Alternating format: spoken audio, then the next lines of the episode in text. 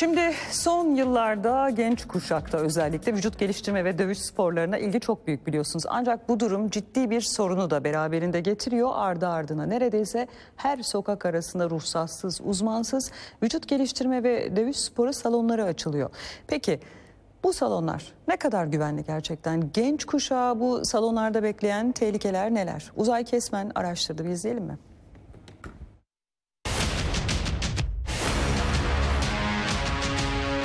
Sokaktan tutanları adamı eğitmen yapıyorlar. Neye göre yapıyor? Antrenman bilincini nasıl öğretecek? Hani bu iş oyun değil ki ya. Gençlerimiz bu gibi yerlerden uzak durması lazım. Son yıllarda genç kuşakta vücut geliştirme ve dövüş sporlarına ilgi büyük. Haliyle ardı ardına neredeyse her sokak arasında vücut geliştirme ve dövüş sporu salonları açılıyor. Ancak bu artış önce merdiven altı spor salonlarını, ardından da bu salonlar ne kadar güvenli sorusunu beraberinde getirdi. Zira kiminin ne ruhsatı var ne de uzman hocası. İstanbul'da ruhsatlı bin üç yüz yetmiş tane özel spor salonu var. Bu salonlardan dört yüz otuz beşi sadece vücut geliştirme üzerine, ancak asıl tehlike kayıt altında olmayan merdiven altı salonlarda. Özellikle bu tür ruhsatsız işletmelerde gençleri tuzaklar bekliyor. Kısa vadede hemen sana güzel vücut yaparız. Kür uygulama sistemleri var. Bu tür olaylarda zaten kişinin bunun tehlike olduğunu algılaması gerekir. Kolay iş gibi gözüküyor ama aslında o kadar vebali yüksek, o kadar zor bir iş ki. Bir insanı değerlendirip o insana durumuna göre egzersiz programı yazmak tamamen profesyonel işidir. Hareket aralarında da mesela dinlenme süren çok önemli. İstanbul'daki spor salonları İstanbul Gençlik ve Spor İl Müdürlüğü ve federasyonlar tarafından denetleniyor.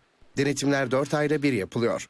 Ruhsat olmayan ve gerekli evrakları ibraz edemeyen işletmelere kırk beş gün süre veriliyor. Bu süre içinde eksiklikleri tamamlayamayan spor salonları kapatılıyor. İstanbul'da geçen yıl yapılan denetimlerde üç yüz on altı spor salonunun ruhsatsız olduğu ortaya çıktı. O spor salonlarından yetmiş sekizinin kapısına kilit vuruldu. Ancak denetimlere rağmen yeni ruhsatsız spor salonlarının açılmasının önüne geçilemiyor. Geçen bir e, araştırma yaptık biz e, kursumuzda. beş e, tane bu işle ilgilenen, yaklaşık seksen tane de hiç bu işle alakası olmayan kişi gördük. Oradan buradan eğitim aldıklarını söyleyen bir sürü kişi var şu anda piyasada. Peki bu vücut geliştirme ve dövüş sporları salonlarında sporculara kullandırılan gıda takviyeleri ne kadar sağlıklı?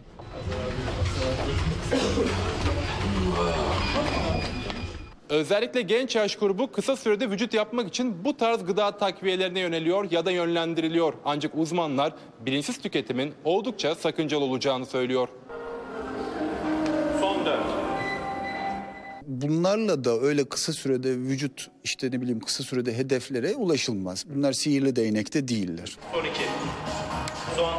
Eğer bir spor salonunda bir ürün kullanılacaksa, performans artırıcı veya egzersize yardımcı ya da herhangi bir özel nedenle kullanılacaksa, bunun kesinlikle bu alanın bir uzmanı tarafından önerilmiş olması lazım.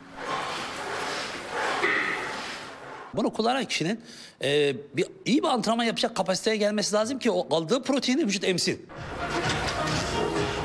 Uzmanlar yanlış spor salonu seçimi ve kontrolsüz şekilde tüketilen gıda takviyelerinin dönüşü olmayan rahatsızlıklara yol açabileceği uyarısını yapıyor.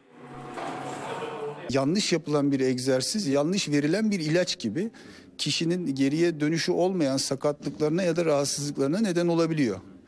Son beş, dört. Bu ürünleri ezbere kullanmak e, ihtiyacı olmayan kişilere ciddi zararlar da verebilir. Yani bu zararlar arasında kalp krizinden inmeye kadar çeşitli e, problemleri e, sayabiliriz. Tüketicinin de bilinçli olması lazım, sorgulaması lazım, bilgisini sorgulaması lazım, gittiği spor işletmesindeki o yerin il müdürlüğünden ya da federasyonlardan yeterlik belgesi alıp almadığını sorgulaması lazım.